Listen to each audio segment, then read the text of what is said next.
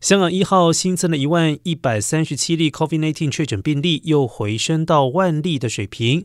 然而，COVID-19 肆虐香港三年来，先后有五波较严重的疫情，其中以第五波最为严峻，至今尚未结束。而绝大部分确诊以及死亡个案都由这一波引起。